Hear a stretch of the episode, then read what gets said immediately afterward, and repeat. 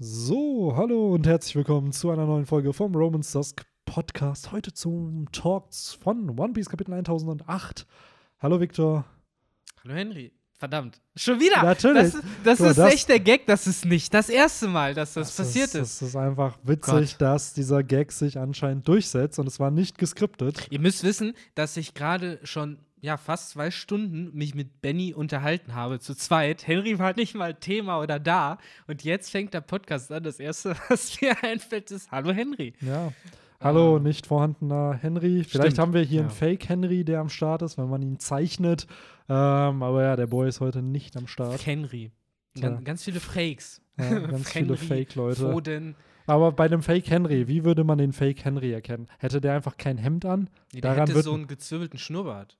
Ja, nee, das wäre ja offensichtlich, wenn der sowas hätte. Aber man muss ja irgendwas nehmen, wie bei dem Oden. Der sieht ja auch aus wie der richtige Oden, aber äh, hier Ashura Doji hat es ja dann erkannt so ein bisschen. Bei Henry, was wäre es? Er wird halt, ja, Hm. der wird dann irgendwie Drake haten oder so.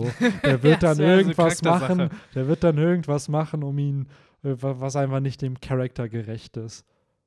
Oder keine Ahnung, er Hm. wäre auf einmal Fan von, vom, von Dortmund oder so, anstatt von Bayern. So sowas halt. Oder er hätte, oder vielleicht auch einfach sowas Stumpfes wie hätte so ein Nasenpiercing.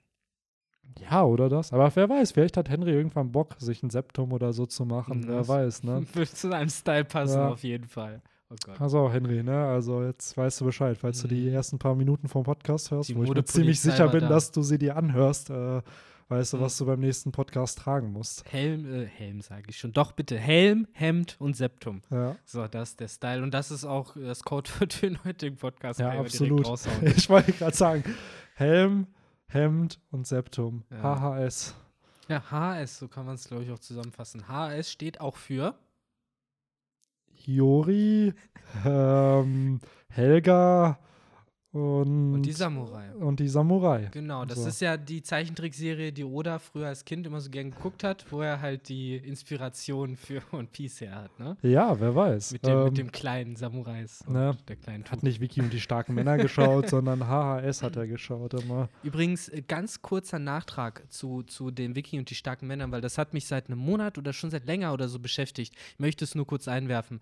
Äh, viele Leute wissen ja wahrscheinlich auch schon, dass wir exklusiv natürlich nur auf Audioplattformen auch die Manga im Moment rereaden. Und äh, beim Reread, ich glaube, vom ersten Band haben wir gar nicht erwähnt, dass dort auf Seiten halt Odas Inspirationen auch ausgeschrieben worden sind und halt äh, vor allen Dingen eben auch, äh, wie ein Wikinger lebt und sowas. Und da hat mich doch echt überrascht, wie viel Aspekte das halt auch auf die Zukunft noch mal äh, sozusagen wiedergespiegelt hat. Also allein halt eben dieser Gedanke von Freiheit oder halt eben auch der Gedanke, ja, so richtig böse waren die nicht, aber ja, die sind halt schon plündern gefahren und haben sich halt genommen, wenn sie was wollten. Das, das spiegelt, finde ich, ganz schön irgendwie auch diese Mentalität von One Piece wieder und auch irgendwie direkt ein bisschen Tinfoil, der da sich auf den Kopf hinlegt, so von wegen, hm, was könnte man denn dann noch so für Wikinger-Parallelen vielleicht aufs Endgame der Story nehmen Ja, so, ne? das ist natürlich die Frage. Auch generell sind ja die Riesen sehr an die Wikinger angelehnt in One Piece.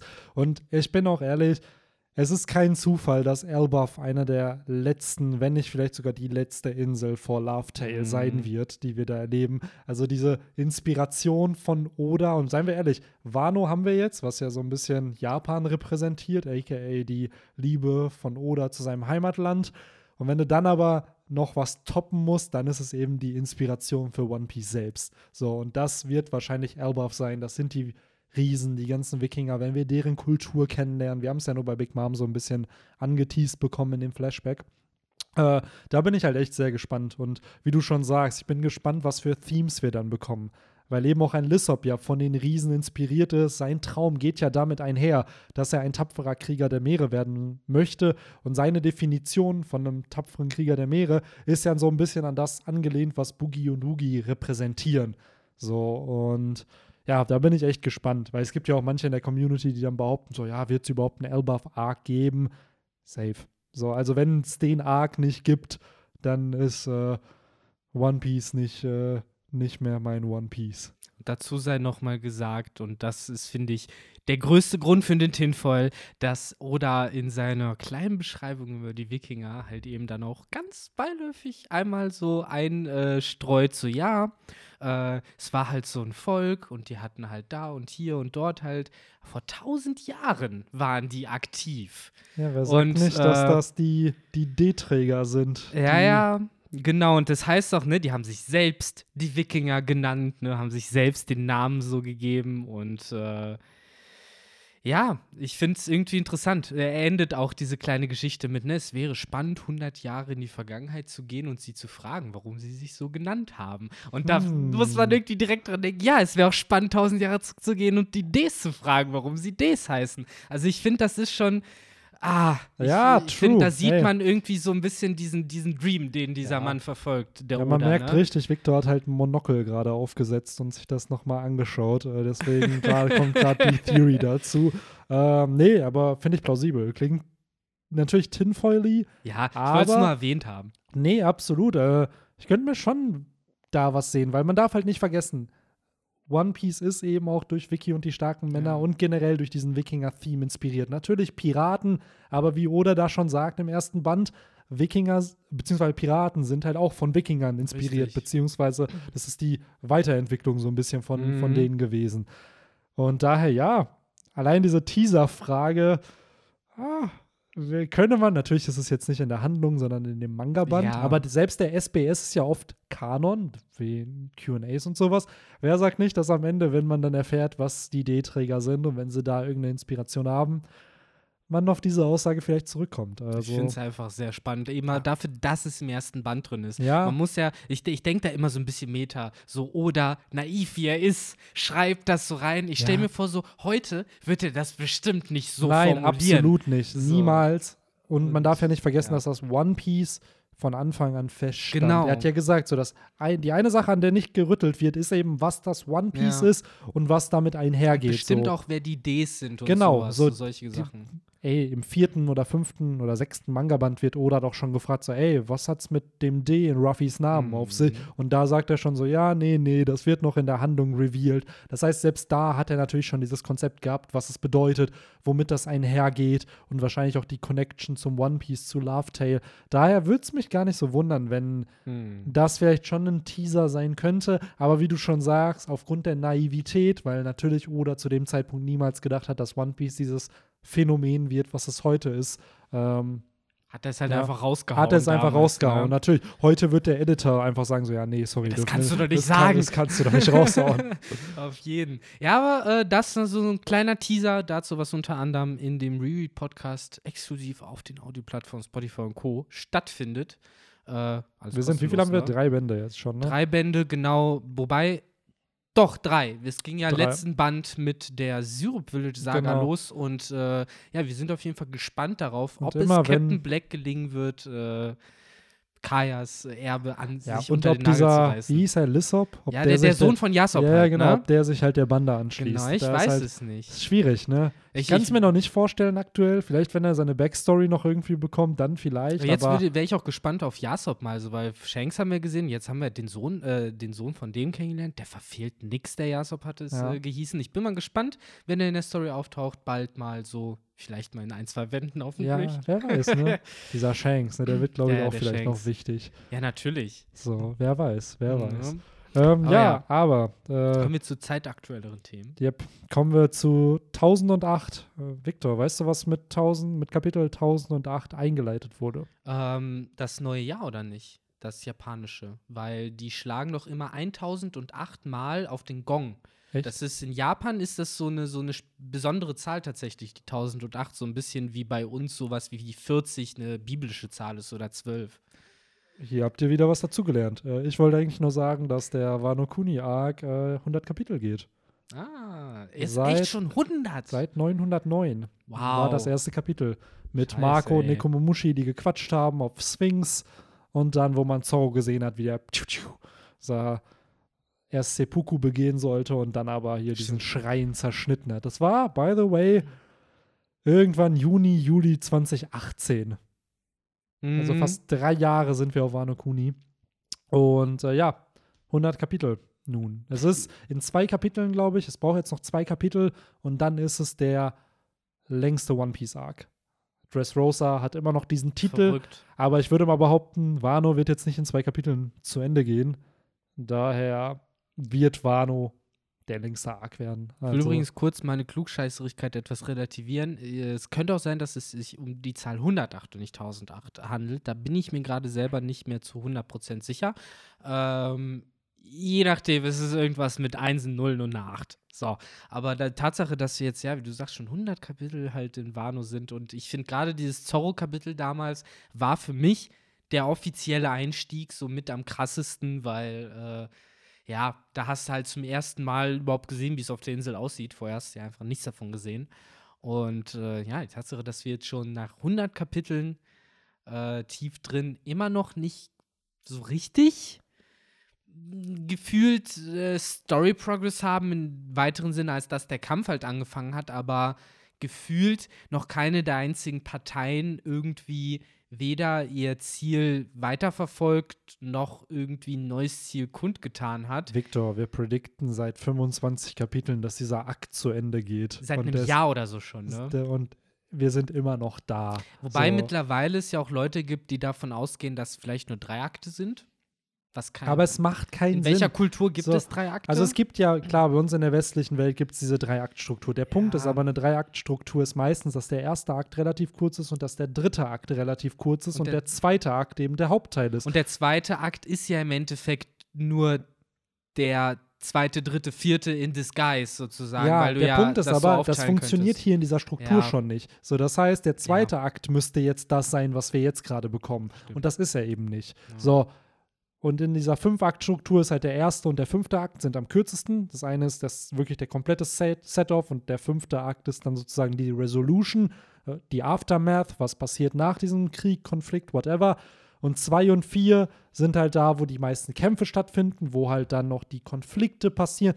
Und der dritte ist halt eben dieser, diese Steigung. Es geht immer weiter nach oben, es wird immer krasser. Und das haben wir hier ja. Es ist immer ein Reveal, neuer Twist hier jetzt mit einem Fake-Oden, jetzt mit Kaidos Hybridform. Es passieren Dinge. Vorher sind schon Dinge Kaidos passiert. Hybridform, darüber müssen wir gleich übrigens noch reden. Auf jeden Fall. Und es würde keinen Sinn ergeben. Also ich würde behaupten, bei jedem anderen Autor, der nichts über Story versteht, okay, vielleicht hat er sich vertan, bei Oda nicht. Du kannst mir nicht erzählen, dass der Mann nicht die Aktstrukturen kennt, weil er hat es uns in 400 anderen Arcs gezeigt, dass er es versteht. So daher hier in dem Arc, wo er es ja extra so betitelt auch noch, bezweifle ich, dass er das nicht weiß. Und äh, Aber schon so lang. So ja, lang. aber es macht irgendwo Sinn, weil wenn du bedenkst, dass wir mit dem ja, die Kämpfe gehen ja immer noch nicht los, ne? Also die richtigen, richtigen Kämpfe. Und das bedeutet was. Das wird doch Oda wissen. So. Und jetzt zum Beispiel nächstes Kapitel gibt es wieder ein Color Spread, was ja auch wieder darauf hinweist, dass irgendwas passieren könnte in der Handlung. Aber ja, ich glaube schon, dass Oda uns bewusst hier antießt. Und wir sind ja jetzt schon so ein bisschen am Spekulieren, dass wenn Onigashima runterfällt, dass das die Tragödie sein könnte, dass Mm. das das Ende vom dritten Akt sein könnte. AKA, wenn Onigashima anfängt zu fallen, was wahrscheinlich auch nochmal 20 Chapter dauert, bis es dann runterfällt. Aber dass das die Tragödie ist und dass dann der Switch kommt. Weil aktuell macht so keinen Sinn. Dann hätte er diese Aktstruktur komplett weglassen können. sich schon. So. Wenn dann richtig, weil am Ende des Tages macht es schon immer noch Sinn, dass Akt 4 alle Kämpfe sind und Akt 5, aka wie immer, Aftermath, Ja. was passiert nach dem Arc, die Schwenker zu allen Orten, Wano, freies Land, Krönung des Shoguns, Zorro kriegt ein neues Schwert, ähm, das Ganze mit, boah, was könnte man noch, die Begrabung von den ganzen Leuten oder die, die Begräbnisse von all den Leuten, die sterben werden, so die Umstrukturierung des Landes, das sind ja alles Dinge, die nach, nach dem Krieg passieren werden, die alle noch auf Wano passieren und entsprechend äh, Ja, das stimmt. das ja, wird ja auch dann alles im dritten Akt passieren müssen und das passt einfach nicht. So daher. Ja, ja, klar. Das, und das macht auch keinen Sinn, dass es vier Akte wären oder sowas. Deswegen, theoretisch müsste es eigentlich so sein, wie du Und sagst. wir sind auch ehrlich gesagt gar nicht so lange jetzt bei diesem Akt. Also klar, wir sind jetzt schon über 30 Kapitel bei diesem dritten Akt, aber wir waren noch im zweiten Akt 30 Kapitel drin. Also wenn der jetzt wirklich in den nächsten fünf Kapiteln zu Ende gehen sollte, dann okay. Falls es nicht passieren sollte, dann sage ich auch so, ja, es werden nur drei Akte. Aber es wird dann, dann wird so einen bitteren Nachgeschmack hinterlassen, weil dann würde ich ein bisschen an Odas Storytelling Mm. zweifeln und eigentlich will ich nicht an Odas Storytelling zweifeln. Nee, ne? Da, sonst, warum sitzen wir da überhaupt hier? Ja. Das ist ja ein bisschen dann die Frage, ne? Es ist ja die Sache, wir kritisieren ja schon manchmal Odas Storytelling für so Pacing-Sachen. Dafür definitiv. Aber was der Mann kann, ist entsprechend einen Arc strukturieren mit Payoffs. Es dauert sehr lange, bis wir zu den Payoffs immer kommen, aber er weiß, wie er es aufbauen muss und wie er es auflösen soll. Und hier wäre es dann wirklich so, ja, ja, ja, ich habe mir ein Konzept ausgedacht mit Akten, aber es ist dann nicht durchdacht. Und das glaube ich nicht. Nee, das So. glaube ich auch nicht. Ich kann mir schon vorstellen, dass der zumindest für jeden Akt halt irgendwie so einen Start- und Endpunkt hat. Und vielleicht kann es sein, dass jetzt im dritten Akt irgendwas dazwischen gekommen ist, dass er da nicht so schnell zum Ende kommt, wie er vielleicht ursprünglich geplant hat. Ich habe generell das Gefühl, Wano ist äh, eine zwar die Story und der Arc, den er mit am längsten irgendwie heraufbeschworen hat und wollte, gleichzeitig aber auch der, wo ich bis jetzt immer noch das Gefühl habe, der macht ihm am meisten Probleme zu schreiben, weil man doch immer das Gefühl hat, dass das Pacing gerade halt zwischen den Chaptern halt oft irgendwie ein bisschen komisch ist. Äh, die, die einzelnen äh, Schwenke, also mit Schwenke meine ich halt, dass man dann zu einer anderen Person, äh, zu einer anderen Figur wieder geht, manchmal irgendwie ein bisschen unvermittelt kommen oder so, dass er sehr viel erzählen will, aber vielleicht halt noch nicht ganz priorisiert hat, was jetzt am wichtigsten, am schnellsten zu erzählen ist und was er vielleicht auch hinten anstellen könnte. Keine Ahnung. Am Ende des Tages klingt das wieder viel zu besserwisserisch und ich bin nicht Oda und ich habe nicht meinen eigenen Manga. Äh, wüsste ich es besser, hätte ich ihn. Aber Die Sache ist, ich stimme dir aber voll zu. Und zum, an, zum einen ist es halt ja auch natürlich Kritik auf sehr, sehr hohem Niveau. Also das darf man doch nicht vergessen. Aber genauso kann man halt ein Werk kritisieren für Dinge, würde ich auch behaupten, die Oda selber bewusst sind. Das sind jetzt Dinge, die wir hier ansprechen, die weiß der Mann selber. Also der hat, und damit will ich ihn, ihn als Autor natürlich jetzt nicht schlecht reden, aber ich finde es halt schon interessant, dass man seine Struggle ein bisschen merkt. Und ich glaube, im Dressrosa Arc hat er es gemerkt, dass eben so ein Arc mit 100 Kapiteln schon einfach nicht einfach zu schreiben einfach ist. sehr, sehr vielen Figuren, muss man ja auch Genau. sagen. Seit Marineford hat er damit Ich angefangen. wollte gerade sagen, und Dressrosa würde ich behaupten, nach Marineford wahrscheinlich der Arc mit den meisten neuen Charakteren. Dann kam Whole Cake Island, hat es nicht besser Genau, gemacht. Whole Cake Island macht es auch kommt, nicht besser. genau, es ist nicht weniger geworden, Mhm. teilweise sogar mehr.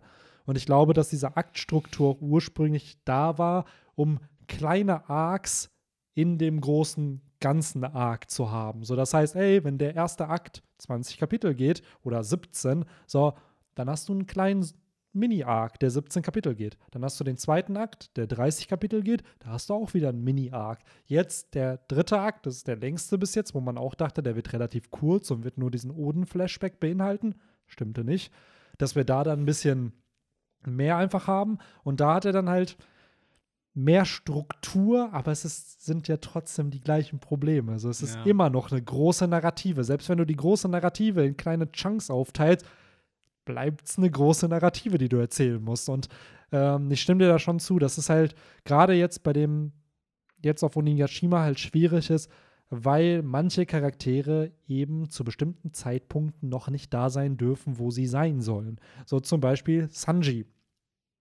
Der läuft gerade durchs Schloss. Und ich glaube, dieser ganze Plot mit Black Mariah ist da gewesen, um Sanji für fünf, sechs Kapitel aufzuhalten, damit er noch nicht da ankommt, wo er sein soll. Damit er entsprechend, weil, wo, wo geht er dann am Ende hin? Weil vielleicht die Charaktere, die da sein sollten, wo Sanji dann schon ist, noch nicht da sind, damit er auf diese treffen kann. Und das ist das größte Problem, was ich habe. Zum einen dieses, was er ja in jedem Arc tut, immer Ruffy aus der Handlung schreiben, damit es nicht direkt zum finalen Kampf kommt. Das hat er zum Beispiel im zweiten Akt ja mit, un, mit der Udon-Mine gemacht. Aber hier So. hat er es so geil gemacht. Jetzt hat der Ruffy aus der Story geschrieben, damit der finale Kampf nicht stattfindet, indem er ihm offscreen den finalen Kampf machen lässt. Genau, er lässt ihn Das auf ist so bizarr. Ja, er muss es halt machen, weil am Ende des Tages Ja. vergehen da ja natürlich mehrere Stunden in der Schlacht am Ende. Und klar, Ruffy muss ja plausibel, also Oda muss plausibel erklären, wie Ruffy und Co. es hinkriegen, Kaiser zu besiegen, weil die Mhm. werden nicht in fünf Minuten besiegt. So, und ähm, dazu können wir gleich auch noch kommen Ja, zum ja. Ende des Kapitels.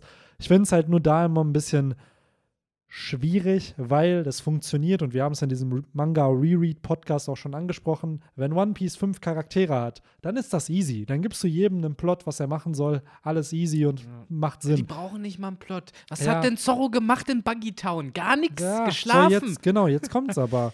Wenn du 30, 35, 40, 50 Charaktere hast, die alle irgendwo sein müssen, die alle irgendeine Aufgabe erfüllen müssen, ganz ehrlich, da wird selbst der beste Autor wie Oda überfordert. Mhm. Weil so viele Charaktere, die du dir ausdenken kannst, so viele Plotlines, die du machen kannst, wirst du nur begrenzt Aufgaben haben an einem bestimmten Ort. So. Und was hat Oda gemacht? Klar, er hat jetzt jeden auf irgendeine Etage gepackt, so ja, hier sind eure Kämpfe, aber wir kriegen, also dadurch sind sie dann wieder aus der Handlung geschrieben. So ein Sasaki und Frankie. By the way, was ich eine ziemlich, ziemlich coole Kombi finde und wo ich auch sagen muss, ich gehe voll mit einher, dass Sasaki der Sohn von Oma Kokolo ist. und äh, weil, wer kämpft gegen Sasaki? Frankie. Und wer kennt Oma Kokolo? Frankie. Das ah, wird schon Sinn machen. Es wäre sehr, sehr, es wäre sweet, weil dadurch hättest du auch wieder da am Ende des Kampfes gegen Sasaki, klar, er hat ihn besiegt, aber dann wird er Bro mit Sasaki. und dann hast du am Ende wie Frankie mit Sasaki und Senior Pink in irgendeiner Bar sitzt. Und dann könnte er auch so eine Line starten mit, ja, ey, ich saß mal mit einem Baby und einem Triceratops in einer Bar. So und äh, na, ein Cyborg, ein Triceratops und ein Baby kommen ja. in eine Bar. Dadurch ja. hättest du. Nee, aber um nochmal kurz zu diesem Story-Problem einherzukommen. Wir kritisieren zwar Oda, aber ich glaube, viele andere Autoren, äh, George R. R. Martin, äh, haben halt ein Problem, wenn du zu viele Charaktere in der Handlung hast. Es ist natürlich ein Vorteil, du hast eine sehr, sehr schöne Welt, die lebendig ist. Jeder Charakter ist mit jedem gefühlt in irgendeiner Verbindung. Aber wenn Plot Progression nötig ist, dann wird es schwierig, weil dann musst du diesen Charakteren irgendwelche Aufgaben geben. Es muss nicht immer was Großes sein. Das muss es nicht. Manchmal kann es wie bei Ruffy einfach nur rumrennen sein, so dass er von Punkt A zu Punkt B kommen soll. Aber es ist halt schwierig, und ich glaube, das ist auch Oda schwierigstes Problem, dass Charaktere wie Schachfiguren an einem Ort dann sein müssen und andere Charaktere noch nicht da sind. Und dann das Problem ist, fuck, ich kann ihn noch nicht dahin schicken. Ich muss ihn erst woanders hinschicken, weil der Charakter erst noch dahin muss. So, und dann hast du Boah, rein theoretisch könnte man ein Video darüber machen, wie Oda alle Charaktere auf Onigashima dahin bringt, wo sie hinkommen müssen und warum er dafür 35 Kapitel braucht. So. Ach, es ist einfach halt, das, es ist nur das Bild von Charlie Day, wie er halt vor seiner vor seinem Pinboard mit den ganzen Fäden steht und halt so mit, mit, dem, mit dem Finger am Kopf und den wahnsinnigen Augen ja. äh, halt da dran steht und halt irgendwie versucht, da zurechtzukommen. Ne? Ja, und das ist es halt. Also es ist natürlich Kritik an Oda, aber ganz ehrlich, ich glaube, diese Kritik hat Oda an sich selber, weil es gibt keine bessere Möglichkeit. So, entweder machst du ein Werk mit wenigen Charakteren oder wenn du so ein Magnum Opus wie One Piece erschaffen willst, so ja, dann musst du auch mit den ja, mit den blöden Seiten damit zu ja. kämpfen haben, dass es eben langes Setup braucht und dass manche Sachen dann eben vielleicht auch mal forced wirken, wenn dann ja, das wird der Charakter doch jetzt nicht machen oder warum ist der jetzt hier, warum nicht da? Oder so, hier brauchen wir unbedingt einen Cliffhanger. Ja, hier braucht man wieder einen Cliffhanger. So, es ist irgendwo dem Medium geschuldet und es ist eben dieser Welt geschuldet, die Oda erschaffen hat. Gleichzeitig lieben wir aber diese Welt auch und dafür, ja, gibt, es ist halt so ein zweischneidiges Schwert. Genau. Es ist halt, man kann es da leider niemandem recht machen. Wenn man aber, würde ich behaupten, One Piece am Ende wieder am Stück liest, so den Wano Kuni-Arc wirklich als Ganzes am Ende lesen kann, wird es einem nicht so auffallen wie auf so einer, in so einer Weekly Pace, wie wir das aktuell halt dann haben. Hm. Ja, aber Benny, wenn wir jetzt doch ja. schon über ähm, äh, George R. R. Martin und äh, seltsame. Wann kommt The Winds of Winter? Ja, wann kommt endlich The Winds of Winter? Nein. Ähm, lass uns doch mal so langsam äh, und Fake äh, Cliffhanger, lass uns dann doch langsam ja, mal Ich würde gerade sagen, wir haben drei kommen. Punkte, die wir bequatschen müssen. Cliffhanger, Fake Oden und die Schwertscheiden. Wir haben Shinobu und Momonosuke, das als Punkt 2. Und Punkt 3, das Dach. Genau, so. wobei halt der Fake Odin oder Foden, wie ich jetzt echt gerne den Namen durchsetzen möchte, ähm, der ja auch schon als Cliffhanger für letztes Chapter fungiert ja, hat, ne? Ich bin froh, dass es aufgelöst wurde. Bin ich ganz ehrlich, dass es instant thematisiert wurde. Aber gefühlt zehn Seiten oder so haben wir dafür gebraucht. Ja, es ne? ist so halt, das ist halt wieder so ein klassischer Plotpunkt, die, den Oda halt auch gerne für Breaks bringt, wo ich mich halt auch immer frage, weil das letzte Mal, glaube ich, wo wir den Cliffhanger vor dem Break hatten, das war, meine ich, sogar Kaidos Hybridform oder nicht. Danach war Break und dann ging es wieder los. Jetzt kamen die paar Chapter und jetzt haben wir die Hybridform gesehen und jetzt wieder Break. So ist es. Nee, jetzt ist kein Break. Ach so, mein, ja, jetzt nach, kurz nach dem Break. Also genau, nach dem, der Oden-Reveal genau. war der Break. Genau, im Endeffekt hat er jetzt dieses Chapter genutzt, um zwei Cliffhanger gleichzeitig aufzulösen. Ja. Ne? Und ähm, manchmal, gerade bei diesem Fake-Odin-Ding, frage ich mich halt, wofür? Also auf der einen Seite klar, in dem Weekly-Format willst du halt äh, diesen, diesen kleinen Schockmoment haben. Es ist ja auch an der Stelle, wo man in einem Buch sagen könnte, ja, hier kannst du ein Kapitel beenden. So, am Ende des irgendwie letzter Absatz heißt es dann, er kam durch die Tür und ich konnte es nicht glauben. Es war Odin, aber er war doch tot. Und dann bricht das Kapitel ab so. Und das wäre an sich eine schöne, schöne Stelle. Die Sache ist, da ist es halt anders aufgebaut. Da ist es halt, da äh, in einem Buch ist es dafür da, um an dieser Stelle so einen dramatischen Punkt zu setzen, dass man eben dann das Kapitel beendet hat, also vielleicht bis zu einer Seite frei hat, aber dann ja trotzdem weiterliest äh, kann, wenn man möchte. Oder man sich sagt so, okay, jetzt möchte ich nächstes Kapitel dann herausfinden, was damit passiert nächste, morgen, wenn ich weiterlese. Bei dem Manga funktioniert es ja anders. Da wird ja aktiv Anticipation vom Autor aufgebaut, dadurch, dass er es ans Ende des Kapitels setzt. Dadurch wird ja Gewicht da reingelegt, was am Ende von einem Buchkapitel halt nicht so da ist, meiner Meinung nach. Und dann halt zu sagen, hey, so, es war halt im Endeffekt nur eben, um euch jetzt ein paar Seiten zu verarschen, aber eine wirkliche Plotrelevanz, abseits davon zu zeigen, dass die Scabbards halt immer noch, ja, fucking naiv sind, äh, bis auf Ashura Doji, hat es halt eigentlich nicht. Und korrigiere mich, wenn ich falsch bin. So, vielleicht gibt es da irgendeinen tiefer liegenden Sinn hinter diesen ich Szenen. Ich habe halt wirklich der tiefer liegende Sinn war einfach, ja gut, Kanjuro ist noch am Leben und Orochi ist auch noch am Leben. So die Infos haben wir ja dieses Chapter auch bekommen. Aber sonst, ich stimme dir da voll zu. Ich hätte es nicht gebraucht. Ich hätte es null gebraucht. Ich verstehe es in dieser Weekly Pace, so ey, man braucht einen Cliffhanger. Oden lebt. Was willst du mehr, um Hype zu generieren? Ich bin ganz ehrlich, ich dachte letztes, äh, vor zwei Wochen, als ich die Review dazu produziert hatte, auch so, ja gut, ist halt so eine Sache, ist ja klar, dass der nicht lebt. So, der Punkt ist, ich hatte fast 250 Kommentare bei dem, bei der Review, wo halt ewig darüber diskutiert wurde, ob er am Leben ist oder nicht, wo ich mir denke, aus einer narrativen Sicht oder narrativen Struktur, die Oda da aufgebaut hat, macht es einfach keinen Sinn. Weil sonst wäre Wano komplett obsolet, wenn jetzt Oda, äh, nicht Oda, wenn Oden noch am Leben wäre. Trotzdem sorgt es dafür, dass Leute diskutieren. Und das ist so ein bisschen, was dann entsteht. So ein kleiner Hype, oh, Oden könnte vielleicht doch leben, dies, Die das. nächste Shonen Jump wird definitiv verkauft. Genau, so, und dann wird das halt dann auch verkauft. So, ich hätte es nicht gebraucht. So, man darf nicht vergessen, es ist logisch im Werk, es funktioniert. Kanjuro kann ihn zeichnen, so es macht Sinn, es wurde vorher established.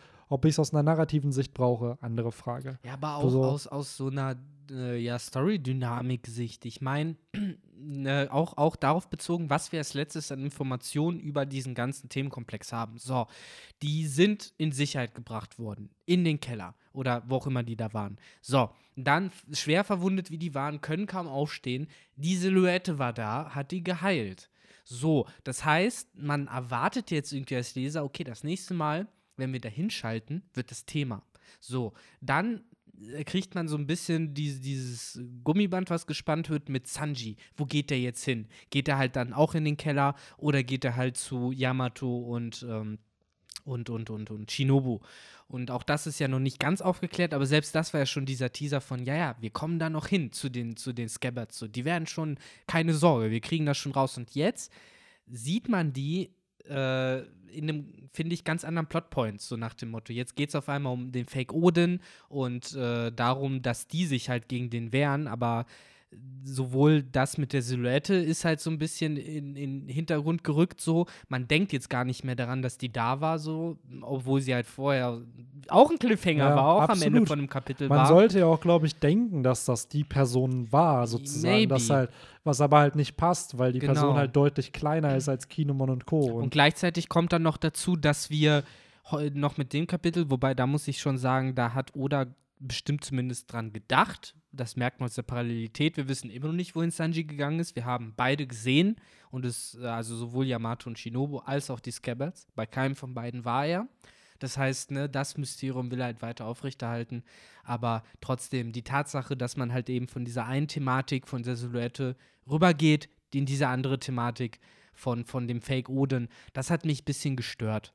So, da bin ich ganz ehrlich, weil dann hat man diesen Raum gesehen, ne, wo du ja vorher gedacht hast, ah, ich kann da nichts erkennen, weil es ist so dunkel. So, jetzt ist er alles hell und dann ist da auf einmal nichts Besonderes mehr und du bist so, ja, hm, toll. So, was, was, was für mich irgendwie so langsam dieses Gefühl gibt von, manchmal freut man sich dann gar nicht mehr so richtig auf Auflösung, weil man das Gefühl hat, ja, aber wenn Oda da das nächste Mal hinschaltet, dann, dann ist, ist vielleicht schon der Hase weggelaufen, der da war, weißt du, so nach dem Absolut, Motto. also man merkt halt, er hat halt einen Cliffhanger aufgebaut, ich glaube, das war 1004, ne, Ja. mit der, wo, wo denen geholfen wird. So, und der soll auch wieder in Vergessenheit geraten, so, weil ich glaube, da eben kommt dann irgendwann der Reveal, oh, guckt mal, Hiyori oder viele vermuten ja auch, dass es Toki ist, ey, die ist dann auf einmal da, woher kommt die denn auf einmal? Und dann kannst du aber so, ja, das war in 1004. So. Oder plant da, glaube ich, schon noch was mit diesem Charakter, sonst, sonst wäre diese Person jetzt nicht auch auf äh, Onigashima. Das heißt, wir haben da noch irgendwo einen Secret Character. Ich hoffe ja, dass sich Kikomori auch noch irgendwo versteckt. ähm, ja, ich, wie schon gesagt, hätte es nicht gebraucht, weil die Sache ist halt, um Orochi oder Kanjuro auch wieder lebendig zu machen, um zu zeigen, dass sie noch leben, hätte man es auch anders machen können. So, und selbst dieses mit dieser Explosion, wir haben jetzt halt wieder einen Pedro-Peru-Moment. Ganz Ja, ehrlich, Mann. wer glaubt denn bitte, dass Ashura Doji tot ist? So, oder na, beim dritten Mal glaube ich dir halt. Also klar, Pedro ist gestorben, aber Pedros Tod hatte halt Signifikanz, weil sie dadurch weitergekommen sind. Und dann hatte der wieder keine Signifikanz, weil man gesagt hat, ey, guck mal, Pedro ist vielleicht umsonst gestorben. Weil, aber Pedro war aufopfernd, der hat das selber getan. So, und da war es dann so plotmäßig, boah, krass, sein Tod hat uns eigentlich weitergebracht. Ja, so, ziemlich genauso. ja, so ja auch. So, aber da hast du eine Relevanz. So, hier wäre es einfach nur so, ja gut, der Shuradoji, der, der juckt halt viel zu wenig Leute, als dass dieser Tod irgendeine Si- Signifikanz hätte. Da hätte Hios Tod mehr Ja. wahrscheinlich ausgelöst bei den Leuten, weil du den mehr in der Udon-Mine kennengelernt hast. Genau. So, und daher, der, ich habe das Gefühl, Oda will hier einfach diesen Scabbard rausschreiben, weil Ashura Doji der stärkste nach Oden war. Der war halt damals der Bandit-Leader in Kuri, so, und den braucht er gerade nicht. Das siehst so. du ja auch daran, dass es ja jetzt Inuarashi ist, der sich Jack in den Weg Genau. stellt, ne? So. Das Interessante ist auch, dass Oda hier aber schon mit seinem Theme weitergeht. Wir haben wieder ein Kapitel, was nach einem Charakter benannt ist. Mhm. Jetzt Ashura Doji, letztes Mal war es Chopper mit Tanuki-kun, davor war es Yogoro, davor war es Demon Child. Wir wissen, dass 1000 war halt Straw Hat Luffy. So, das heißt, Oda haut hier, macht ein paar Name-Drops die ganze Zeit Ja. in seinen Chaptern. Also, ähm, Vielleicht will er jedem so ein bisschen Spotlight geben. Ich muss aber ehrlich sagen, obwohl Ashura Doji hier erkannt hat, dass es der Fake Oden ist, und er hat ja selber gesagt, ich hätte mir auch gewünscht, dass es ist. So, so ist ja nicht. Ja, irgendwie war es für mich so, warum trägt das Kapitel seinen Namen? Ja, So, ja. weil bei Robin mit Demon Child dachte ich mir so, oh, geil. Ja, so, weil, weil, hast da ja, voll bekommen. weil da ja Oda auch ein Stück weit sein eigenes Werk referenziert, weil er eingesteht, hey, der letzte große Fight war halt aus Skypia und jetzt Und der nennt es ja nicht mal halt Nico Robin, als sondern nennt es nach dem Namen, dem, den Ja. ihr die Weltregierung gegeben hat und sie embraced Ja, der so Pirate Na- Name halt. Genau. So, der Pirate Name. So der, der den Gegnern Angst einflößen soll. Eben. Und das macht's ja besonders und das macht's dann auch cool. Und äh, bei, selbst bei Chopper kann man halt sagen, ja, er ist nun mal auf der ganzen Welt als Waschbär bekannt und äh, dass ihn die Leute halt Waschbär nennen, ist halt so ein bisschen gang und gäbe. Ähm, während halt, wie du sagst, bei Ashura Doji es so ein Stück weit eine leere Geste ist. Ich meine, ich verstehe halt, dass Oda diese Scabbards halt wichtig machen will und ich finde eigentlich hat er das schon dieses Ziel erfüllt. Ich finde, er muss die jetzt nicht noch mehr hervorstehen lassen, als die sind. Außer äh, er will halt wirklich die Full Mile gehen und macht halt so eine, so eine Senior Pink Story damit. Ja, aber der so, Punkt, aber das hat Ashura Doji ja nicht bekommen. Ja, doch, der hat ja auch sein Flashback bekommen mit seinen Leuten da. Mit seinen, aber das meine ich halt. Er hat ja jedem der Scabbards ein Flashback. Wir haben Kinemon, Raizo und Kinemon eh schon vorher kennengelernt. So, Kinemon, Reise und Kinemon. Ja, und Kanjuro, sorry. Genau, die haben wir ja vorher kennengelernt, vor Wano Ja. Kuni. Dann haben wir Kiku im ersten Akt von Wano kennengelernt. Da, dann da noch die Connection mit Iso. Iso haben wir auch schon vorher kennengelernt. Jetzt haben wir noch ein paar mehr Infos.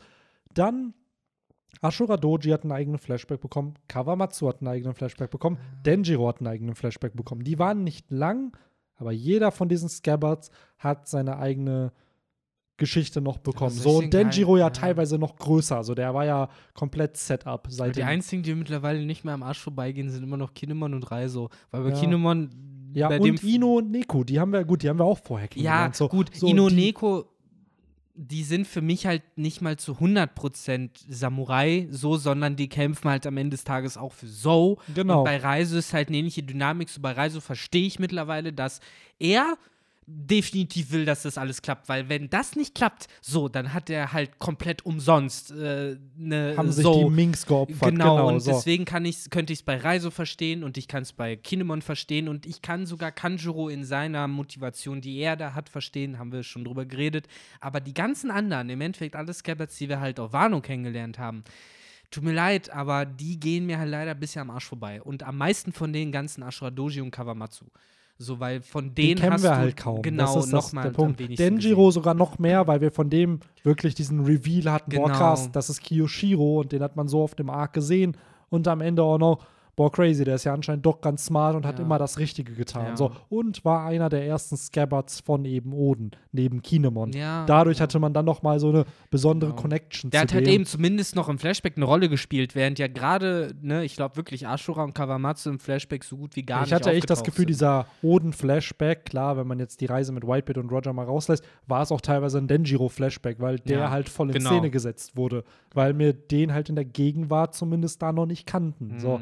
Und ähm, ja, ich bin ganz ehrlich, also man hätte es besser lösen können. Oder wobei, ich glaube, das ist einfach nur Kritik als, ich nenne es mal Hardcore-Fan, so weil Casual-Fans finden diesen, diese ganzen Oden, diese Oden-Thematik, glaube ich, ganz spannend, weil eben, ich sehe es ja am letzten Review-Video, wie viel da diskutiert wurde. Die Leute feiern das, wenn eventuell tote Charaktere wiederkommen, aber ja, man. Ich soll find- sagen? Ich finde, irgendwann kannst du es auch einfach sagen, wie es ist. So, dann sag doch nicht, ich gehe jetzt sterben, so Ashura Doji jetzt mit der Explosion, sondern das ist so, wie es ist. So, Ashura Doji, der sagt jetzt, so, ich werde das jetzt schon irgendwie klären, so nach dem Motto, macht euch keine Sorgen, ich gehe schon nicht drauf. So, und dann sieht man die Explosion und man hat schon tausend Kapitel One Piece gelesen, der ist so, ja, ja, der, der geht auch nicht drauf. So, und dann kommt es einem auch gleich nicht Alter, wie du so willst eine mir Lüge erzählen, rüber. dass der Samurai nach Oden, ich würde sogar wirklich behaupten, dass Ashura Doji der stärkste Samurai Ja. nach Oden in Wano Kuni. So wurde er ja auch established in diesem Flashback. Ey, das ist der, der Bergbandit aus Genau. Kuri, so keiner ist so stark wie er. Oden, du musst Angst haben gegen Sogar den Kaido will den haben. Kaido will ihn haben, selbst nach 20 Jahren. So. Und da willst du mir sagen, ja gut, eine Explosion, ja, Ja, der hat ja original, der wurde halt einmal gestabbt und hat eine Explosion hinter sich bekommen. Ja. Wenn das jetzt Zorro gewesen wäre, würde sich niemand auch nur eine Sekunde Sorgen um diesen Charakter Ja. machen. So, So, seien wir ehrlich, der wird noch leben. Und wenn er tot Ja. ist, ja, dann bin ich ganz ehrlich, juckt es, glaube ich, auch nicht viele. So, es klingt so hart, weil Oda sich sehr, sehr viel Mühe macht bei diesen Charakteren. Aber bei neun Scabbards, bei 4000 Beast Pirate-Mitgliedern, bei 5000 anderen Allianz-Mitgliedern, ja gut, Ashura Doji, hast leider verkackt, dass du nicht ein alter Opa bist, äh, mit dem man mehr Mitleid hat. Ja, So. oder ja, irgendwie auf eine andere Weise halt mehr Spotlight abbekommen Genau. hast. Ne? So, und daher können wir uns sicher sein, Ja. dass dieser Dude noch lebt. Das ist halt nur, genau wie bei Orochi und Kanjuro. Wer hätte Ja. es gedacht, dass sie überlebt haben? Oh mein Gott. Nachdem es Ich glaub- regelmäßig ja, angeteased wurde. Ja, ich glaube, es ist ein totaler Schock, dass sie noch am Leben sind. So unfassbar. Nee, der Punkt ist, wir haben es, glaube ich, auf dem Podcast thematisiert. So, wir haben es, glaube ich, auch schon als Kanon genommen, dass, sie, eh noch erleben. Ja. So, weil einfach deren Story nicht vorbei ist. Das Genau. darf man halt nicht vergessen. So, diese ganz, dieser ganze Kurosumi-Plot ist noch nicht fertig und der wird nicht damit enden, dass die beiden sterben. Die sollen ihre gerechte Strafe bekommen, das auf jeden Fall, aber diese Verfolgung des Kurosumi-Clans hat für den Tod von Kozuki Oden geführt. Das heißt, die Verfolgung des Kurosumi-Clans ist Muss nicht, enden. genau, ist nicht die Antwort Ja. auf die Jagd auf den Kurosumi-Clan. So. Oder muss da eine andere Botschaft senden. Und ich glaube, das weiß er natürlich auch. Und Klar. das wird auch nicht das Ende von dem Arc der beiden. Du merkst, er weiß ganz genau, zumindest weiß er, was er mit diesen Charakteren macht. Also, Absolut. Ne, auch hier wieder, ich finde die ganze Szene nicht so sinnvoll. Ich verstehe aber, warum Kanjuro das tut. So, weil Kanjuro halt an, in dem Moment einfach nur so ein, äh, ja, so ein giftiger Wichser ist, der halt einfach jetzt noch Salz in die Wunde halt äh, reiben will, der ja selbst sagt, ich sterbe gleich bald eh, so nach dem Motto, und mir ist alles egal. So, dann willst du halt einfach ein Arschloch sein. So, vielleicht ist das jetzt gerade wirklich noch sein Motiv und Und selbst das da, wir wissen ja immer noch nicht, wir haben ja in diesem, ich glaube, heute vor einem Jahr oder jetzt um die Zeit vor einem Jahr kam dieser Kanjuro-Reveal raus. Mhm. Ey, bla, der ist der Verräter. Und da hatten wir ja diesen Blob von ihm gesehen. So, wo dann äh, Orochi ihm die Teufelsfrucht gegeben hat und dann hast du diesen Blob gesehen, der die dann gegessen hat. Wer sagt denn gerade, dass das, was wir sehen, Kanjuros wahres Aussehen ist? Weil wir wissen, der kann zeichnen, der kann Zeichnungen lebendig machen, so. Und bevor das nicht gelöst wird, wer dieser Blob Kanjuro ist, dieser kleine, dieses kleine Wesen und auch generell auch mit Orochi, bevor das nicht geklärt wird, kann, können diese Charakter nicht sterben, beziehungsweise. Also, ähm, zu dem Blob zur Blob-Thematik. Ich glaube da schon, dass das der echte Kanjuro ist, den wir sehen, weil was wir merken ist, die Scabbards sind sich bewusst, äh, wo Blut fließt und wo nicht. Das, so wurde ja auch der Fake Odin hier erkannt, dadurch, dass man gesehen hat, haha, der blutet nicht. Während als Kiko halt gegen Kanjuro gekämpft hat und ihn entsprechend dann eben auch gerichtet hat, sie ja wohl bemerkt hat, dass er geblutet haben muss, Touché. weil wenn er halt eben nicht geblutet hätte, hätte er direkt gesagt, das muss ein Klon sein. Ja, Äh, was ich aber glaube, ist, dass wir noch einen Shot von diesem Blob, Blob bekommen, weil im Endeffekt, ne, was ist Kanjuro? Kanjuro ist ja äh, komplett eingekleidet in Perücke, Make-up und äh, Kostüm und so. Da steckt ja darunter eben noch ein ganz anderer Mensch, ein, ein, ein viel kleinerer Mensch, wie du halt eben sagst, weil eine große Haare, großer Mantel und sowas, der große Pinsel, so, das ist ja alles auch so wie, wie so eine Hülle drumrum.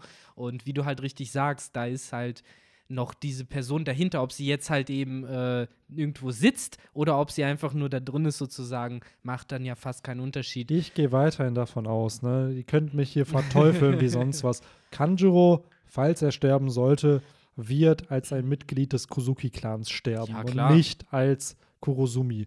So, der wird irgendwie noch einen Change of Heart haben. Und weil er ist dieser Charakter, der eben beide Lifestyles geführt hat. Er, hat als, er ist ein Kurosumi, hat aber bei einem Kozuki gelebt und die Güte von Oden erfahren. Und ich glaube nicht, dass das umsonst war, weil wir hatten auch einen oder mehrere Strohhüte, die die Bande verlassen haben und zurückgekommen sind zu dem Captain. So, und Oden ist eine Art Ruffy aus Wano Kuni.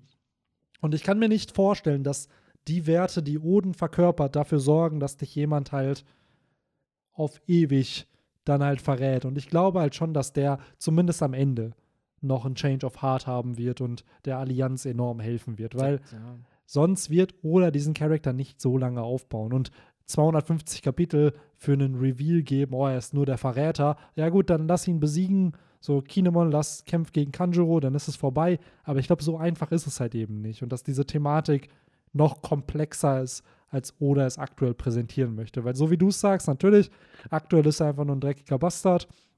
Denkt sich, ja, ich werde eh krepieren, mache ich einfach noch ein bisschen mehr Salz in die Wunde. Aber ich glaube, dass wir da noch mehr bekommen, weil sonst wird Oda diese Charakter nicht am Leben lassen. So nur um ein bisschen Chaos zu schinden. So dafür, glaube ich, ist dieser ganze Setup viel zu gewaltig. Absolut. Das glaube ich auch. Das ist, äh, weil wir dürfen halt nicht vergessen, du sagst es, 250 Kapitel, das ist halt ein Haupt, also praktisch einer der Hauptcharaktere eines sehr, sehr langen Arcs und der kann halt nicht einfach Ganz so. Dressrosa irgendwie mal- ging darum, ey, wir Genau. müssen kurz Doflamingo besiegen Genau. und Kanjuro zurückholen. Das ist halt im So. Endeffekt schon eine ähnliche Logik, wie wenn man halt mitten äh, irgendwie, äh, während äh, die alle im Impel Down von Magellan weglaufen, halt sagt so, ey, Ruffy, mal so zwischendurch, die haben Ace schon längst geköpft.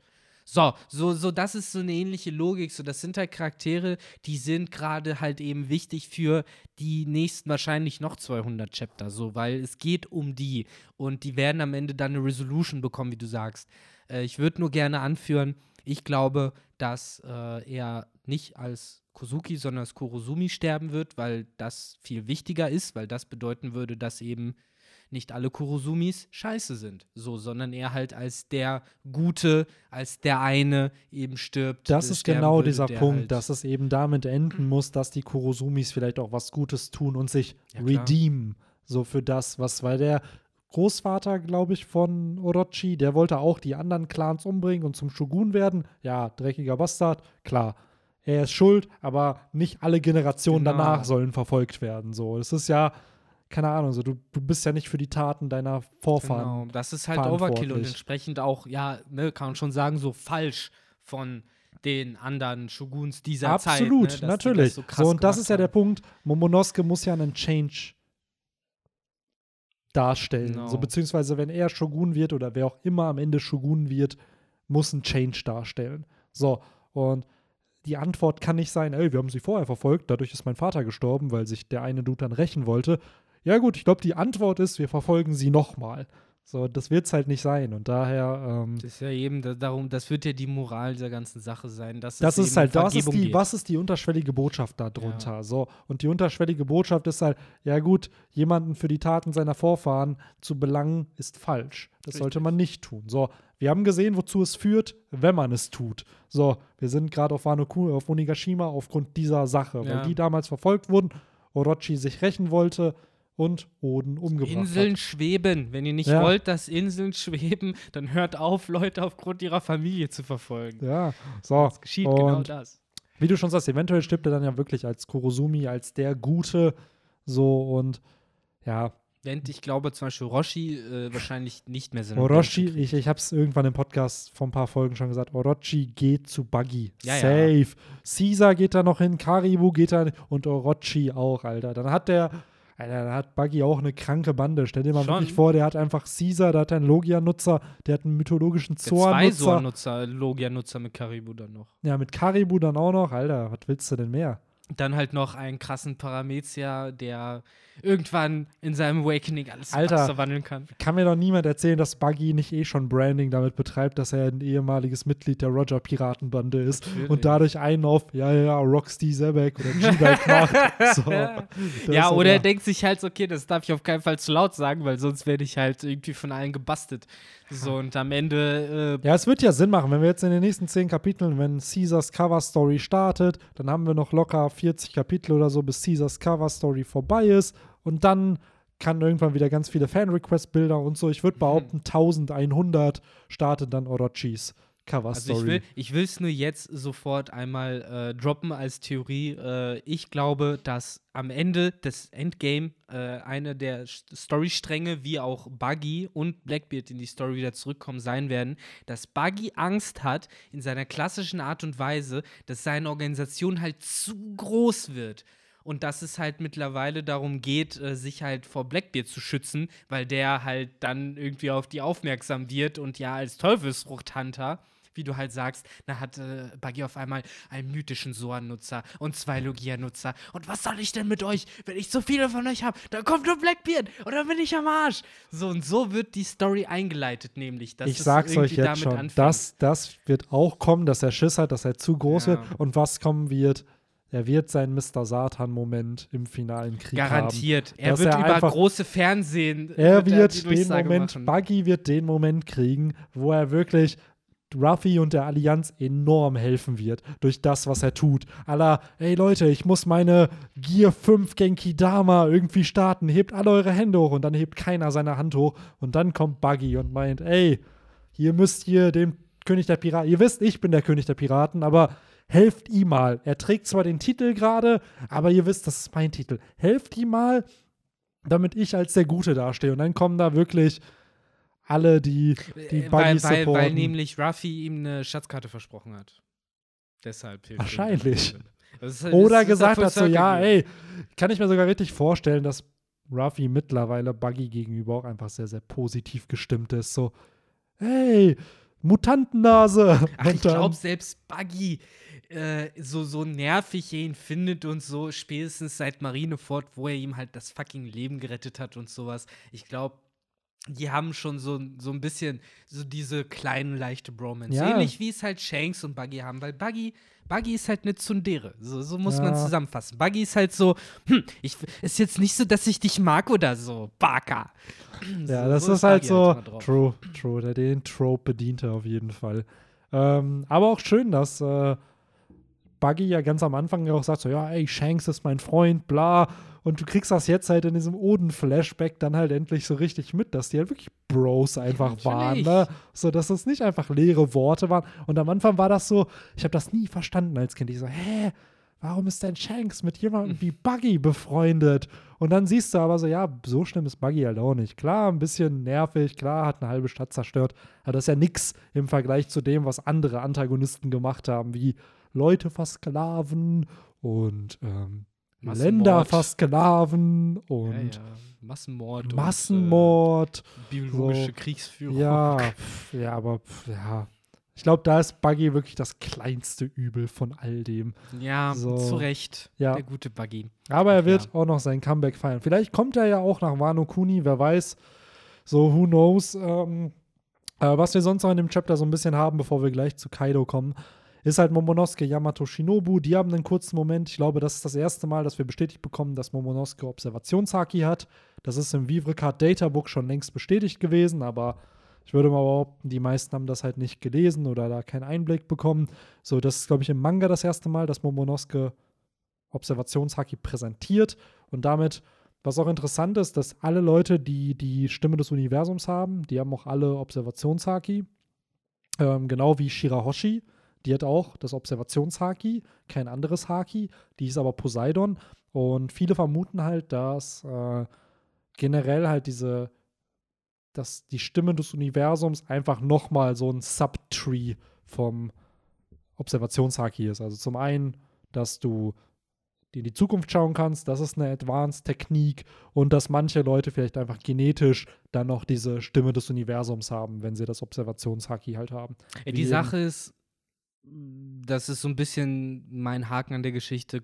Ist es wirklich Observationshaki, was er da benutzt? Weil der ist ja mit Charakteren, also zumindest mit äh, Yamato unterwegs, der man es auch zutraut, dass sie es kann. Ja, ja, klar, Und, aber er äh, sagt ja explizit, ja, ja, Ruffy geht schon gut und dann fragt ihn Shinobi so, ja, woher weißt du das? Genau. Observationshaki ist ja das meiste, was halt Sinn macht. Ich glaube nicht, dass Yamato da jetzt drüber gequatscht hat, ja, äh, Ruffy kämpft gerade gegen meinen Vater da oben. Naja, sie, So. also Yamato war ja explizit diejenige, die sagt so, boy, wär's cool, wenn ich wüsste, was die machen, anstatt halt eben gar nicht drüber zu reden, sondern einmal kurz Flack anzustellen und halt zu gucken, was die da machen. Aber die Tatsache, dass sie ja fragt, zeigt ja, dass sie nicht in der Lage dazu ist. Ja, Äh, was für mich halt wiederum äh, die Aussage tätigt, ähm, das ist halt auch die Frage, kann Kaido überhaupt irgendeine Form von Haki außer Königshaki? Ich glaube, das ist auch noch nicht ja, Arme mit bestätigt. Haki halt, ne? Hat er es auch noch nicht eingesetzt. Ja, die haben doch gesagt, die Blitze haben was mit Haki zu tun, oder nicht? Königshaki. Das, Ah, Die okay. Blitze sind ja meistens Königshaki-Clashs immer gewesen. So. Ah, okay. Aber bei Kaido, Ich dachte, glaub, die kommen er- immer, wenn zwei Leute mit schwarzen Fäusten gegeneinander Nee, nee, das war ja meistens kamen ja die Doflamingo und. Ruffy war es ja und, Genau. Dofla und Katakuri und Ruffy und Kaido und Ruffy sind ja alles Ah. halt Königshaki-Nutzer. So. Okay, es ist mir gar Das nicht äh, aufgefallen, dass es da nur kommt. Ja. Aber äh, worauf ich eigentlich hinaus wollte, ist, ich glaube, dass das eher was mit dem Voice of All Things als mit Observationshaki in dem konkreten Fall zu tun hat. Natürlich, Das ne, wenn natürlich Oda auch sein. sagt, er kann es, dann kann er es. Äh, meine Logik kommt nur davon, ich glaube, Observationshaki reicht hier nicht, um die Informationen zu bekommen, die Momonosuke hat. So, weil sonst würden andere Personen mit Observationshaki diese Informationen auch haben. Absolut. Deswegen glaube ich, weil die Connection hat man ja auch auf schon gesehen, dass Ruffy und äh, äh, Momosuke halt irgendeine Art von Connection haben, die vermutlich eben auch die Verbindung von Gold Roger und Odin ähm, spiegeln soll Ja. in gewisser Weise und auch zeigen soll, dass Momonosuke verfickt nochmal mit Ruffy zusammen Richtung Raftel Absolut, segeln wird. Also der absolut. Typ bleibt. Der bleibt. Der geht nicht. ja, who also, knows. Ja, das ist für mich immer wieder Genauso durch kann solche ja Momente Yamato- ja. zementiert. Das, also ich verstehe voll, was du meinst. So, es ist halt definitiv diese Connection. Oden, Roger sehe ich bei Momonosuke und Ruffy auch durch diese Voice of All Things. Ja, muss man mal gucken, wie die Ja. Story sich dann halt weiterentwickelt. Ähm, ich fand es ganz cool, dass das dann hier eingebaut wurde und dass Momo halt auch das erkennt, wofür er ja manchmal kritisiert wird, dass er eben noch so klein und schwach ist und er sich ja wünscht, dass er mehr machen könnte. Genauso, ja, Bro, ist schon gut, dass du diesen Ansatz hast, weil am Ende des Tages, du bist halt fucking, wie alt ist der?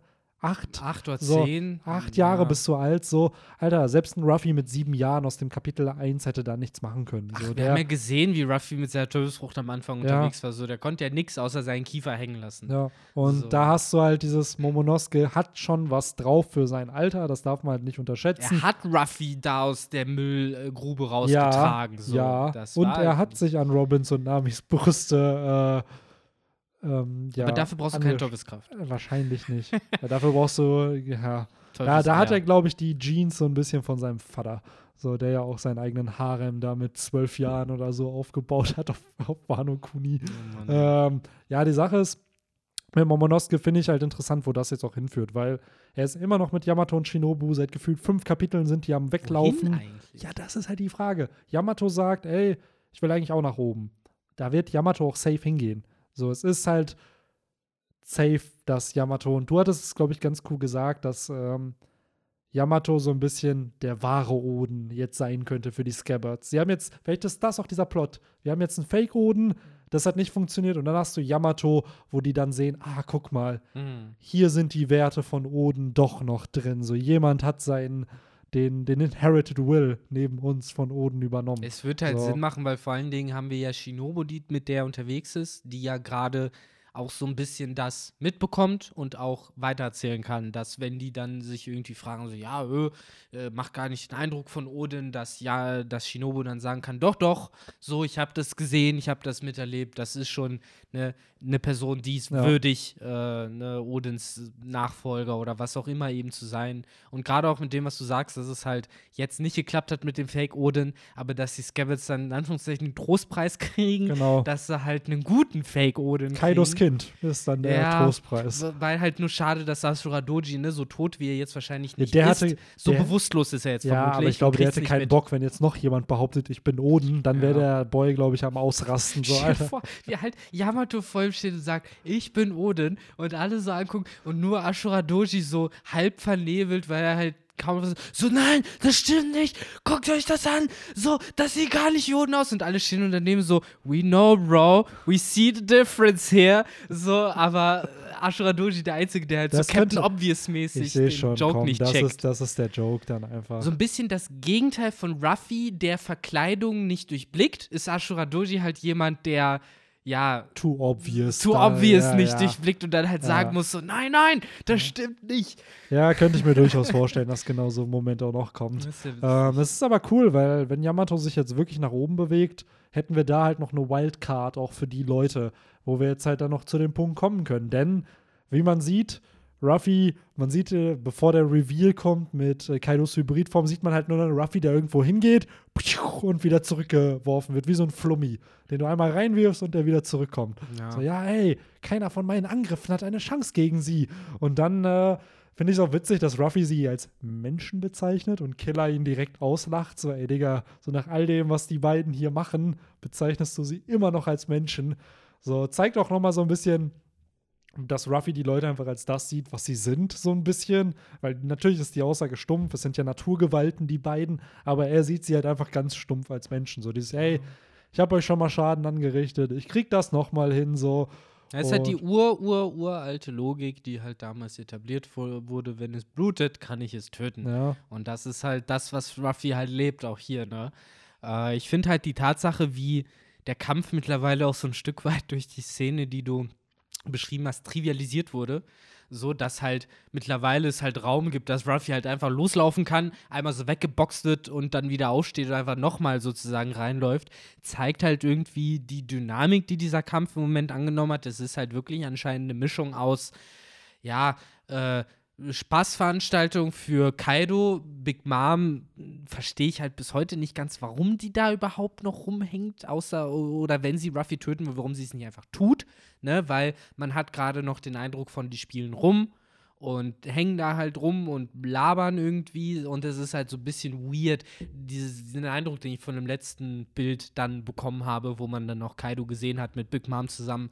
Es, hat, es war irgendwie seltsam. Es also Kaido verstehe ich voll, weil der Ja. freut sich einfach, dass er endlich einen Gegner hat, der nicht einfach, wo er seinen Willen berechnen sogar kann. drei. Sogar fünf. Ja, theoretisch. fünf in dem So, Sinne sogar, ja. Ähm, Big Mom, ja, stimme ich dir voll zu, aber für mich impliziert es hier schon, weil Zorro, Law und Kid quatschen ja drüber, so ja, wir müssen einen von denen irgendwie hier wegkriegen, so.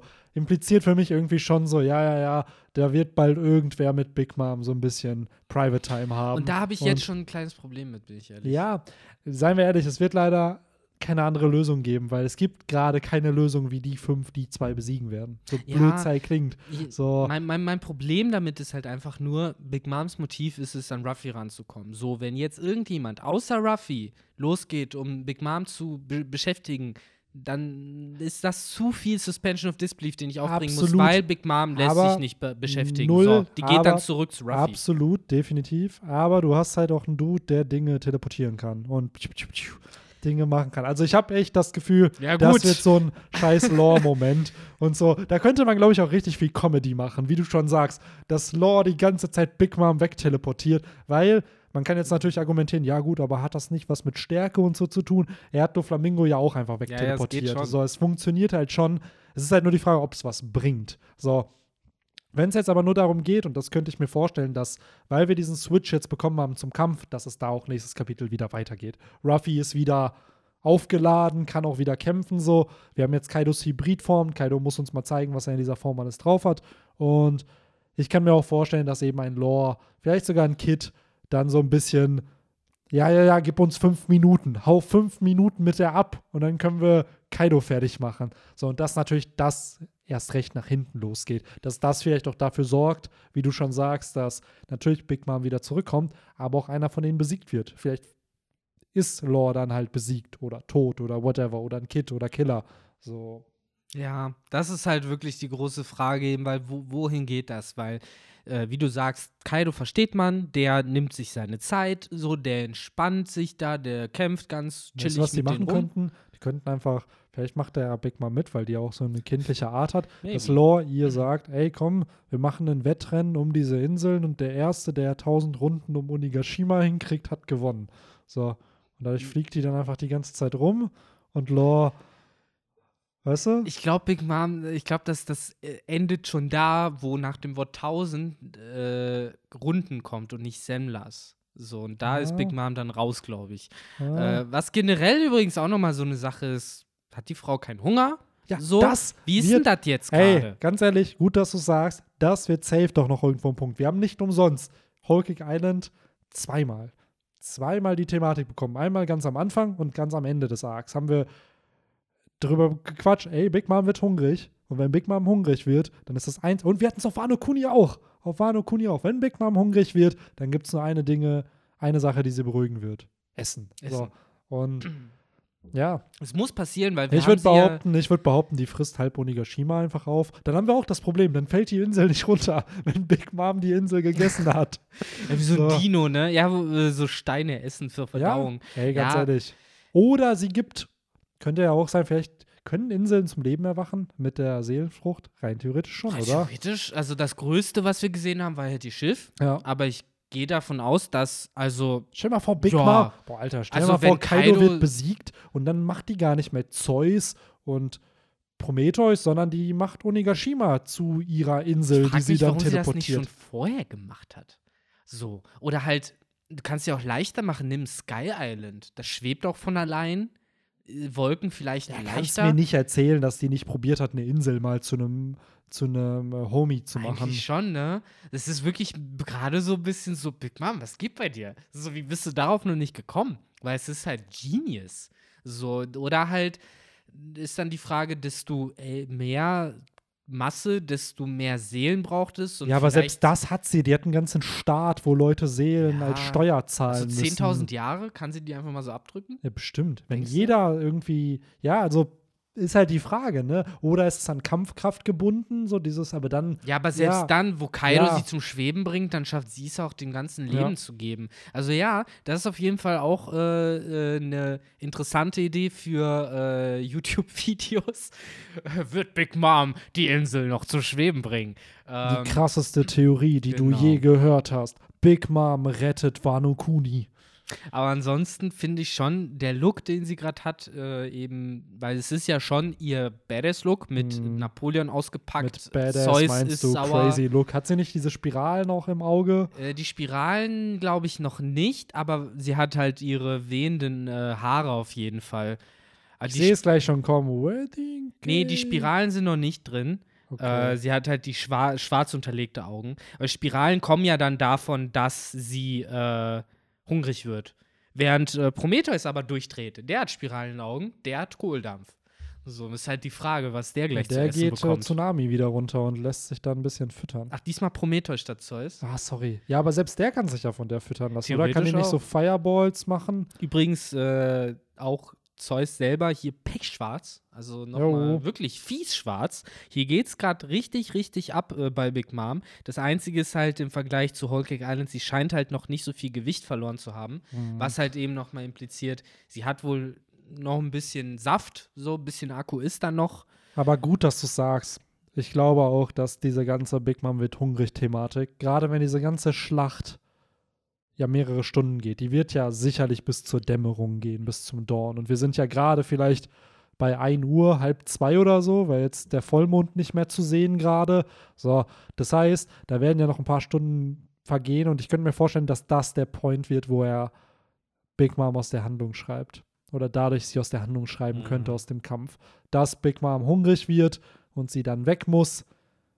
Und das vielleicht auch der Punkt wird, wie sie von Onigashima wegkommt. Maybe. Ja. Weil sie hungrig ist und Essen braucht. und die Crew ist irgendwo versteckt mit der Queen Mama Chanta schon Ja, der bereit. Punkt ist, wenn sie jetzt wirklich, wenn Onigashima auf Wano Kuni landen soll, was ja der Plan ist, dann würde es mich jetzt auch nicht wundern, wenn es jetzt endlich, nachdem King und Marco weg sind, die ähm, Big Mom Piratenbande geschafft hätte, den Wasserfall im Port zu steigen. Weil dann müssten sie ja nur nach Wano. Und dann könntest du ein Chapter einbauen, wo die auf der Queen Mama Chanta sind und dann so, hey, warum fliegt denn die Insel da auf einmal? So, und dadurch establishst du die ja direkt, okay, sie sind da in der Nähe irgendwo.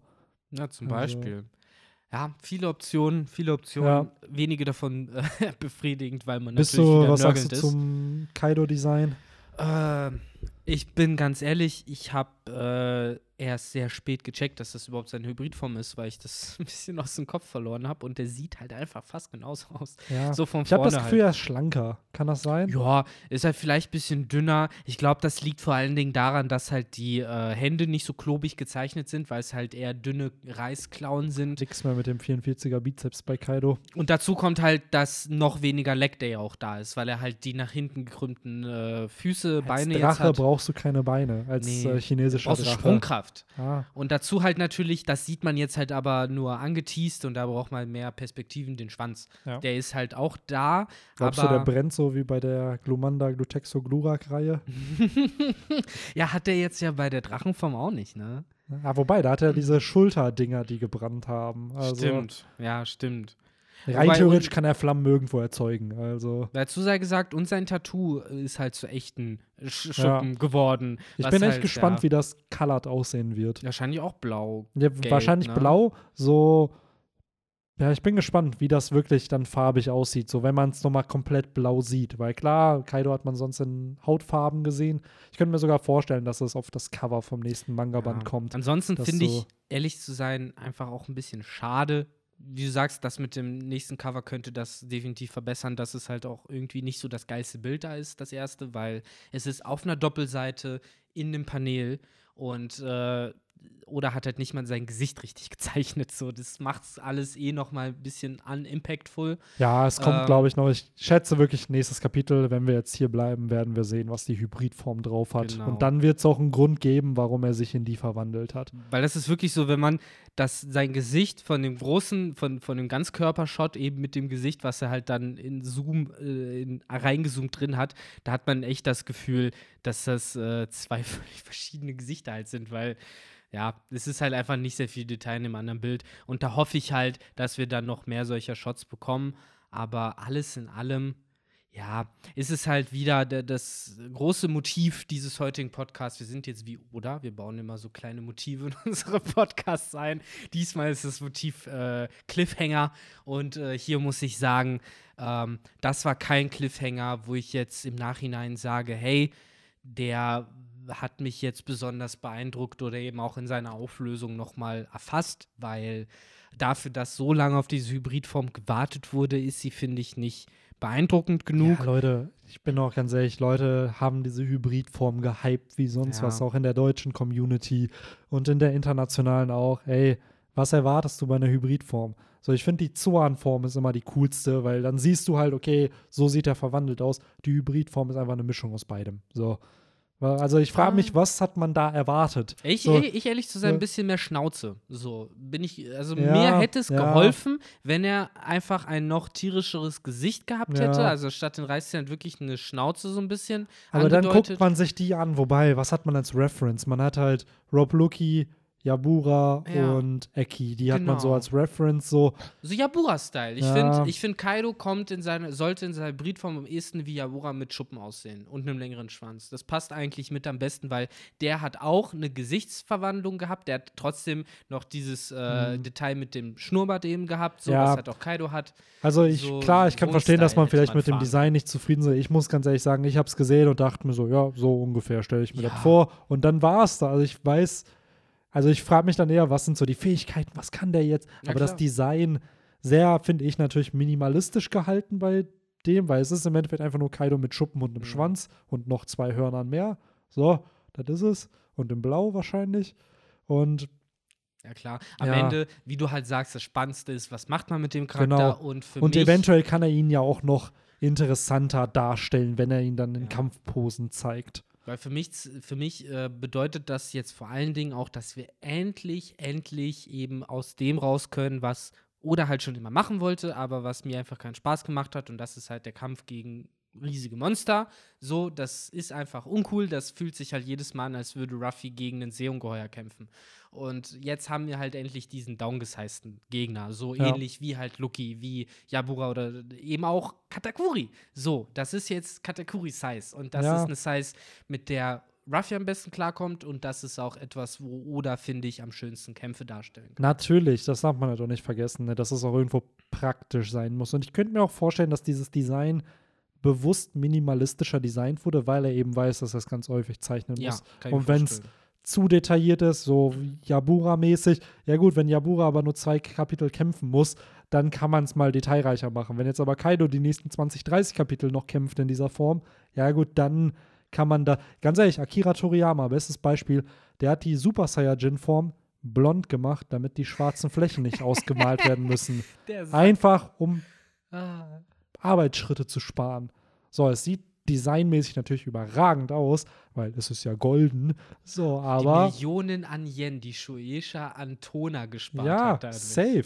So, und ich schätze auch einfach mal für Toriyama selbst, dass er sich gesagt hat, ja, nee, kein Bock da jedes Mal 5000 Haare auszumalen, weil jeder Saiyajin schwarze Haare hat. So, nee, dann mach ich mal nur das Line Art und muss es halt nicht ausmalen. Ja, Mann. Aber So. ich, ich glaube auch, da hast du gerade auch mit der Kaido-Erklärung den Nagel auf den Kopf getroffen. Das wird es am Ende des Tages mit am meisten sein. Odas Überlegung, ich muss den jetzt öfter zeichnen. Wie, weil ich wette mit dir, wir kennen Oda, wir wissen, wie der arbeitet. Der hat 20.000 Designs in seinem äh, Natürlich. Kämmerchen liegen und viele davon sind auch das, was ich mir vorstelle. Viele davon sind das, was sich äh, Hans äh, Guck in die Luft von äh, der nächsten Straße vorstellt. Guck dir Ruffy an. Warum Ja. ist Ruffy so simpel designt?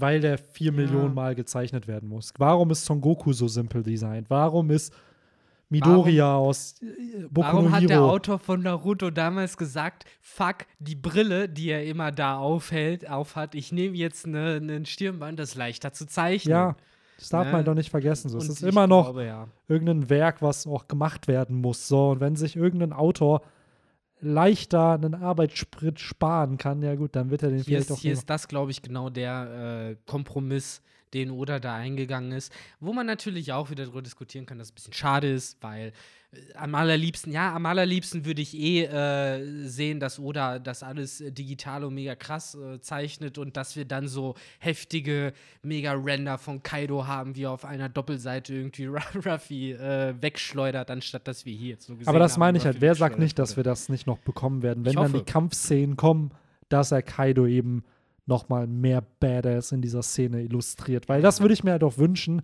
weil auf mich hat so den Eindruck, dass gerade diese Form echt so seine Speed-Form irgendwie ist. Der, seine Base-Form ist so diese bulky, starke Version und hier wirkt er ja ein bisschen schlanker. Und ich würd, mich würde es echt freuen, wenn wir dann im nächsten Chapter dann einen schnellen Kaido sehen. Der ist ja sowieso schon schnell, aber dass man dann so aka Saiyajin-mäßig, dass man ihn, dass er noch schneller, Kaioken! Dass er, ja, dass er vielleicht sogar noch schneller als Zoro ist. Also das so, weil das ist ja schon diese Teleportation irgendwo hin, wo man dann ganz schnell irgendwo anders ist. funktioniert ja echt dann bei jedem Soran ein bisschen anders, weil bei äh, äh, Lucky war es ja andersrum. Da war ja die Soran-Form die schnellste, weil er halt als Gepard dann am besten so gebaut war. Klar. Und die Hybridform war ja dann auch noch die, wo er sich noch mal extra aufpumpen konnte. Ja gut, und bei schrankiger ich wollte gerade sagen, bei ne? Lucky ist es ja genau das Gegenteil. Der wurde ja mega bulky Genau, durch seine. Zoan-Form, wohingegen Kaido ja wirklich, man kann es glaube ich Side by Side nehmen, der ist halt schlanker in dieser Form. So. Schon so ein Und bisschen brei äh, kürzere Schultern. genau, also so genau, die Schultern sind halt nicht so breit und Genau. das wird schon einen Grund haben, warum Kaido jetzt diese Form auch nutzt. Nicht nur um, ja, ich will euch mal zeigen, wie das aussieht, sondern ja, es, so. ich denke mal, es ist so das Äquivalent von Ruffy Snake Man. so ja, man's wahrscheinlich, genau das, genau das. Ähm, aber Plus ja, Breaths halt, ne? Plus Plus, das frage ich mich. Kann er fliegen in dieser Form? Kann er Fire, Feuerspeien. Ich hoffe. Ich hoffe auch, dass wir irgendwann mal sehen, dass einer von Big Moms Homies das auch mal isst. So, mal irgendein Breath. So, Ja. Das bietet sich doch an. Ja. Ach Mann, so viele Ja. Dinge. So, Aber, aber, das soll Henry nächste Woche besprechen. ich wollte gerade sagen. ähm, was war nochmal der Hashtag? Was haben wir gesagt? Helm, Hel Hemd. Helm, Hemd und und, Septum. Und Septum, genau. HHS. In der Reihenfolge. Ja, das ist der Hashtag der Folge. Mir hat es wie immer sehr, sehr viel Spaß gemacht. Ebenso, ebenso. Ähm, ja, Ja. eigentlich gar kein Off-Topic-Talk irgendwie. Also nee, heute mal schön durchs straight Chapter durch gejoggt. hier. Dazu sei gesagt, Benny ist schon eine halbe Stunde zu spät für etwas. Insofern so sieht's aus. Äh, daher, wird es langsam Zeit. ja, alles gut. Während des Podcasts wird dann kurz über WhatsApp geregelt und geklärt, dass man es immer, ja, ja, in 15 Minuten. Ja, warte, wird noch 15 Minuten später. Ja, jetzt hat Victor wieder angefangen. Ja. Warte kurz. Ja, und dann wurde eh schon so, ja, ja, dann lass einfach dann sagen, okay, schreib einfach, wenn du fertig bist. Ach ja, so. So. Jetzt wart ihr auch noch Zeuge davon, wie ich Bennys Privatleben zernichtet habe. Absolut, ey, ich zerstöre mein Privatleben äh, wegen dem Podcast, ey, danke dafür. Ja, Nein, Spaß, es hat wie immer sehr, sehr viel Spaß gemacht. Ich glaube, wir haben alles besprochen. ich denke auch. Äh, ja, schreibt uns eure Meinung zum Kapitel in die Kommentare. Nächste Woche kein Break. Nächste wupp. Woche hoffentlich auch mit Henry wieder und natürlich auch mit Victor. Ähm, und dann würde ich sagen, Hoffentlich auch mit Benny. und wer weiß. hoffentlich auch mit mir. Who knows? Äh, ja, dann würde ich sagen, bleibt gesund ne? und bis zur nächsten Folge. Haut rein. Ciao. Ciao.